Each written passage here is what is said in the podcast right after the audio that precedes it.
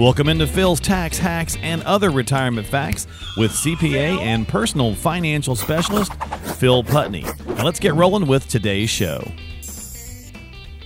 Hey, everybody, welcome into this edition of Phil's Tax Hacks and Other Retirement Facts. Once again, Phil and I on here with, uh, what is this, hack number 58? I think, no, 59. We're on number 59. Yeah. How you doing, my friend? What's going on? I'm, I'm doing really good. Thanks. How about you? Hanging in there, doing pretty good. Uh, been one of those uh, computer technology gremlin mornings. You ever have those where you know, oh yeah, computer doesn't want to work right, the internet doesn't want to work right, uh, my earphones died. I mean, you know, just a mess. Yeah, I, I had one of those last week. I took a, a long weekend, so a couple of days out of the office, and inevitably you go out, internet's down, you know, and then they can't get internet back, and it was like, you know what, too bad. I'm gone. Too, so. too bad. I'm right. we'll, we'll, we'll, do it when I get back on Monday. It's not that yep. big of a deal. So yeah, it's but it, but sometimes it's like it, they come in waves. You know. Yeah, yeah. It, you just it's like this is today's just going to be all day. yeah, one of those days. One, one of those, those days. days. Yep. yep. And it's a Tuesday uh, when we're doing this, so go figure. We typically so having a Monday on, a Tuesday. Huh? That's right. It's a Monday on a Tuesday. We typically do these on a Tuesday and we post them on a Thursday. So. Uh, uh, so we can get them kind of cleaned up a little bit and everything. So we try to stay somewhat topical for everybody. But this week we're going to dive into some email questions, Phil. We we haven't gotten to as many as we try to. Uh, that we get into the to the show. So if you'd like to submit your own, go to philstaxhacks.com.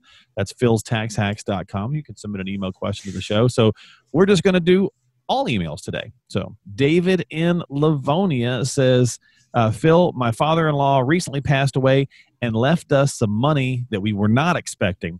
Uh, we don't need it, and we would like to give it to our son who could use it, but I'm nervous he'll just blow it on a Camaro. Specific car, David. Uh, good choice. Yeah, he must have been eyeing that one. It so. might have been, yeah. Uh, and that will be the end of that. So, do you have any suggestions for how we could handle, I guess, curtailing uh, this situation? Well, I, I guess the, the, good thing, David, is since your father-in-law named you and presuming your wife as as the beneficiary, it's your money, right? So, I mean, you right. do control it. You can give it to your son whenever you choose. I mean, if that is okay. a concern, hold on to it until you know maybe a specific need comes up, like a house or you know wherever you would see that money being more appropriately spent.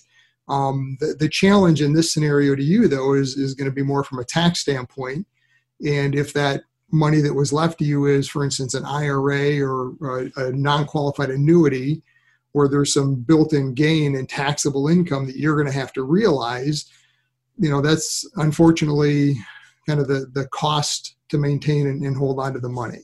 Okay. Um, there are some other ways to, to get around that if, for instance, your son was named as a contingent beneficiary, you could disclaim your interest and let it fall directly to him. You lose control, but then the uh, the tax burden falls to him as well. So gotcha. So yeah, in your scenario, unfortunately, um, you know, from a tax standpoint, you're going to have to bear the burden if you want to maintain the control. All right, thanks so much, David. We appreciate it. Keep listening to the podcast, and uh, let's see what Sally's got for you in Farmington. And she said, uh, Phil, I just heard that I can get half of my ex husband's Social Security benefit. Is that true? Can I really take half of it away from him? Is there any kind of are you poking the bear at all there? Or hoping I, I, to poke the bear Sally?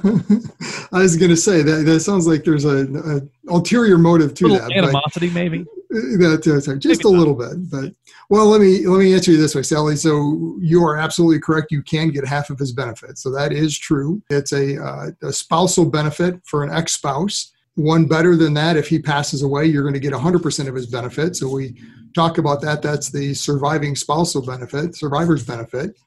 Um, and I always joke when we go through that in the class is that I don't want to hear any mysterious stories about ex-spouses passing away over the weekend. You know, now that now that that cat's out of the bag. But right, right. Um, but so I mean that part of it is true. Right. Um, the the reality though, yeah, yeah, the whatever you do, whether he passes away and you get the, the surviving benefit, the 100% of the benefit, or you take a, a spousal benefit, it's not going to affect his benefit. So he's still going to get his full benefit. In fact, if he's remarried, his current wife can also file for spousal benefits. Yeah. And if there's been more than one ex spouse, um, as many that have qualified, and the qualification is 10 years of marriage, mm-hmm. um, could all file and get spousal benefits. Now she herself cannot be married. Uh, correct. Right, and you correct. Yeah, the, Yeah. The, for your standpoint, your caveat is you cannot be married. Yeah. Correct. And it's not like you get half of his and yours. It's the greater of the It- two. Correct. Yeah, you're only you're only getting one benefit, Yeah. no matter what benefit it is you file Yep. for. But I mean, it, the, the bottom line is there are some potential planning opportunities. Sure. Yeah. You know, depending again on age and, and when you're born, there could be an opportunity of maybe filing for the spouse will benefit for a period of years, letting yours grow. Right. You Right. know, so A- And not to poke the bear, Sally, but the the part that just kind of struck me is that you say, "Can I really take half of it away from him?" I Yep, hate, to, yep. hate to bum you out if you are looking to, you know, kind of stick to him. He won't know. he won't know. Yeah, and He'll that's He'll have no idea that you're doing it. So Yeah, and that's the other part of it too is really he doesn't need to know because oftentimes that comes up where you know I don't even want to get into that you don't have to scenario. get was- You don't have to get anything, right? nope. Yeah, so I mean, all you need to, to do is you have to have a marriage certificate showing you were married. You have to have a divorce decree so they can determine, yeah, you were married. You met the ten years. Yep. Um, obviously, his social date of birth, the identifying information.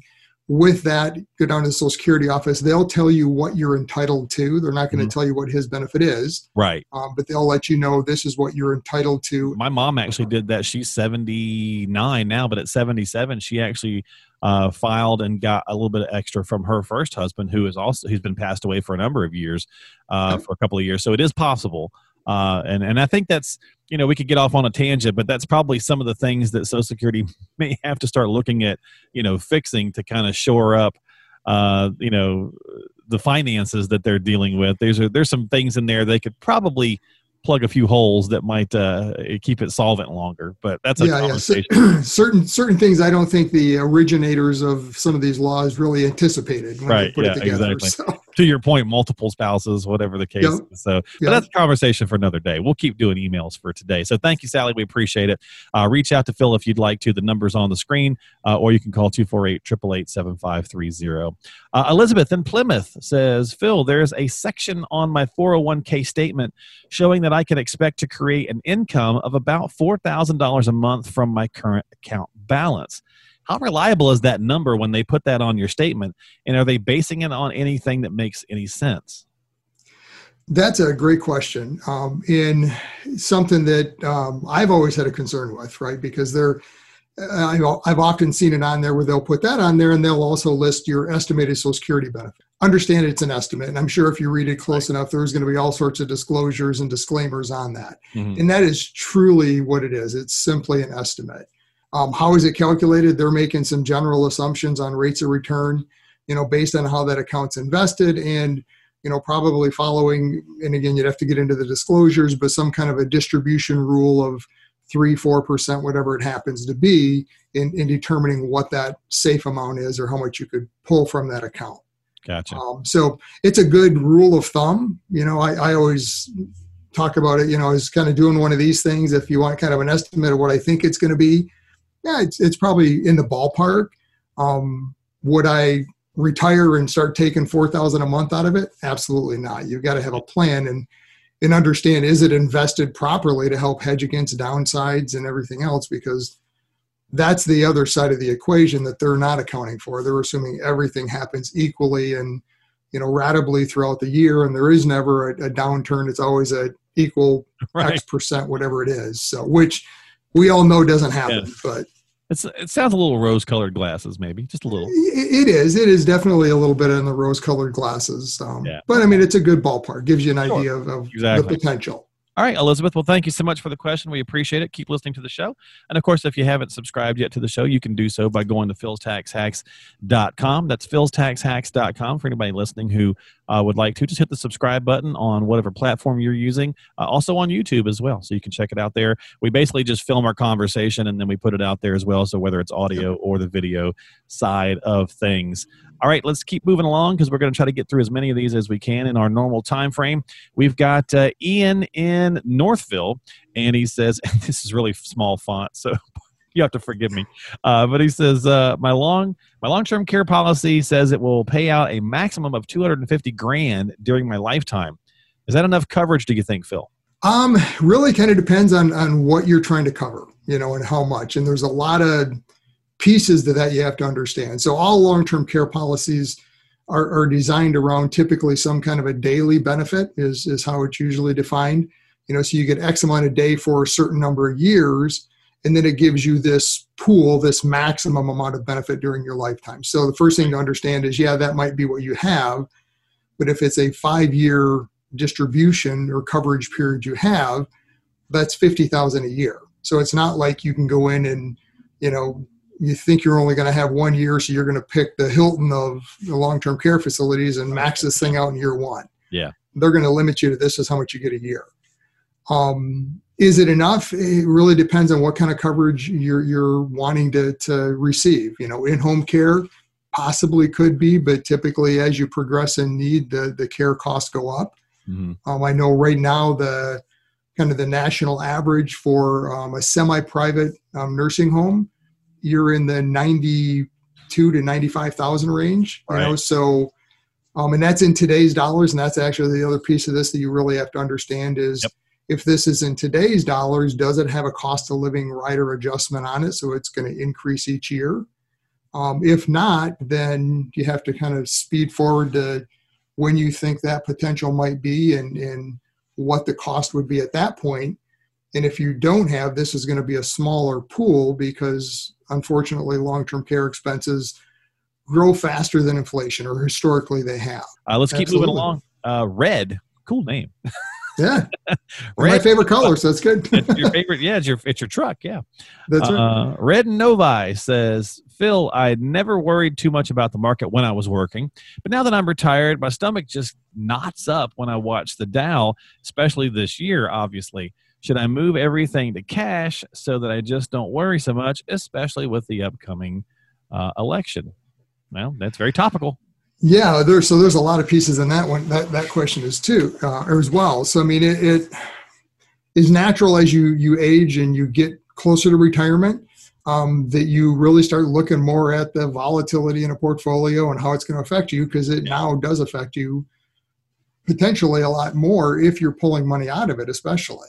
Right. Um, but I mean, kind of taking that extreme and going to everything in cash, there's risk there too that it's not the market now, but now you have inflationary risk, which in today's market, you know, or inflationary environment yeah. doesn't sound like a lot.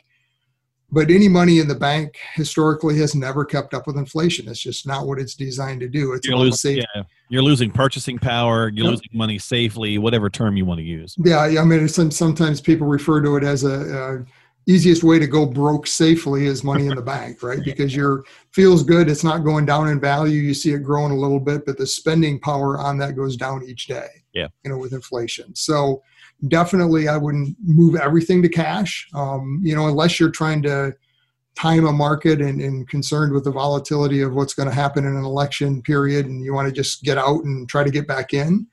Um, again, whole other story to talk or you know discussion point there, but um, I mean, I think you hit it right on the head, though, Phil. I mean, like if he's already retired and yeah. it's causing him stress, we talked about the tummy rule many times. Yep. Yep. You know, go in and, and sit down and work with an advisor and go through and see what you can do to stay ahead of inflation, but also just pull some off the table or out of the market or whatever the case is to get you feeling better um, yeah. through retirement. I mean, there's no reason to stay in knots. There's there's so oh, no, a- a- absolutely not. So and many that's out there yeah, and that's why, and we've talked about this before, but I mean, our, our process is we use this bucket type plan where, right. or scenario where we have money that we're, we know we're going to be spending in the next 10 to 11 years. That's in a very safe, secure investment where we're not going to lose volatility, you know, lot, not going to lose money to the market with volatility. Right. Um, you still have some money, the later bucket we call it, that is for more long term growth. You need to, to plan for inflation and keep up with it but that we're not planning on touching for 10 or more years. So we have some time to ride through a little bit of that up and down. Yeah. And for our clients, at least I know having that kind of a structure in place makes volatile markets a lot more easy to stomach because they know that, you know, my paycheck that I'm getting next week or the month after next year isn't going to be affected by what's going on in the market today. So yeah, and there's so many different investment investing vehicles, financial products, yep. whatever you want to talk about, red that can you know working with the right advisor, putting the right plan together can get you into some areas where uh, alleviate some of these issues. These are these are probably pretty fixable issues. Oh, absolutely. And it, it all comes down to having a plan. Uh, all right, so let's see what we can do here with Jake in Farmington Hills. Not Farmington, that was earlier with Sally. This is Farmington Hills. And he says, uh, I'm getting a big tax refund this year uh, and, and have for the last couple of years, which it's nice to get that refund. Mhm. But am I better off, you know, to keep more money throughout the year? We talked about that before, Phil. I was Yeah. always told that like zero was ideal, right? 500 or less, Yep. either direction was like where you want to shoot for because you could live with a $500 bill or you get $500 back or whatever the case is but 500 down to zero was like the way to go um, ideally as a cpa does that make sense Oh, absolutely. Yeah. And this is, you know, as a CPA, a financial advisor, that scenario is to me kind of the worst scenario just because, again, you're giving the, the IRS a, a, an interest free loan all year. You're, you're letting them use your money all year long, get it back at the end of the year. Ideally, you know, if it's, you're getting, let's say $2,400 back at the end of the year, cut back your withholding 200 a month and put that money in the bank. I mean, now Yeah. you're getting a little bit of interest and you have access to it throughout the year if you need it. right Um, uh, add it to your uh, to your retirement plan or to the what, retirement plan. Yeah, it, it kind of depends on what you use it for. I mean, I've you know heard all sorts of stories of some clients use that as well. That's their Christmas fund, so to speak. Right? It comes you go. around the time the bills come in from Christmas, so it's a way they save for Christmas. I would say the only way that makes sense is if you don't think you're disciplined and and, and good with money enough to take the extra money, put it in the bank, and don't touch it yeah so that it's there for you at that later stage, then maybe this is a, a good option. But yeah personally, I, I would word. not recommend it. yeah So- discipline's a key word i mean uh, a lot of times finances comes down to discipline and Yep. a lot of us don't do a great job at that and, and that's why we hopefully turn to somebody who can help us with a little bit of discipline right uh, Yep. In the areas that we're lacking. But yeah i would i would try to maybe i mean you're already thinking about that jake. It sounds like you know keeping more money throughout the year. Uh, you didn't give us your age or anything like that so we don't know. But it may be worthwhile to just pair that off as phil suggested and maybe start you know pumping more into your retirement accounts uh, as you're getting closer to retirement. I assume if you're listening to our show you're probably You probably yeah. in that in that wheelhouse, right? You know, so you starting probably start uh, starting to think like that. So uh, give him a call, have a conversation with him, and reach out to him at 248-888-7530 and just ta- uh, talk about your scenario and how to better do this. Again, as we mentioned, Phil's got almost 30 years of experience. He is a CPA. Uh, as well as a personal uh, financial specialist, so great resource for you to tap into. Uh, we've got a couple more, but we'll we'll save those for another show. We'll add them as we can. But uh, as good. always, yeah, we appreciate the questions coming in. Feel free to continue to do so. Uh, go to philstaxhacks.com. That's philstaxhacks.com. You can find all the outlets there to get whatever you need, whether it's Apple, Google, Spotify for uh, the audio podcast. You can subscribe to us on YouTube. You can send him a question there. Uh, you can go to Phil's uh, Facebook page, whatever you'd like to do. We have links to his regular uh, website as well. All of that on philstaxhacks.com, kind of one central outlet there for you. But as always, if you've got questions or concerns before you take any action, you should always talk with a professional about your specific situation. So call Phil at 248 888 7530. 248 888 7530. Phil, my friend, thank you as, for your time as always, buddy. I hope you have a great Thank week. You. you too. Take care, Mark. We're going to try. We'll see you next time right here on Phil's Tax Hacks and Other Retirement Facts with Phil Putney. Investment advisory services offered through AFS Wealth Management. The content of this program is provided for informational purposes only and is not a solicitation or recommendation of any investment strategy. Investments and or investment strategies involve risk, including the possible loss of principal. There is no assurance that any investment strategy will achieve its objectives.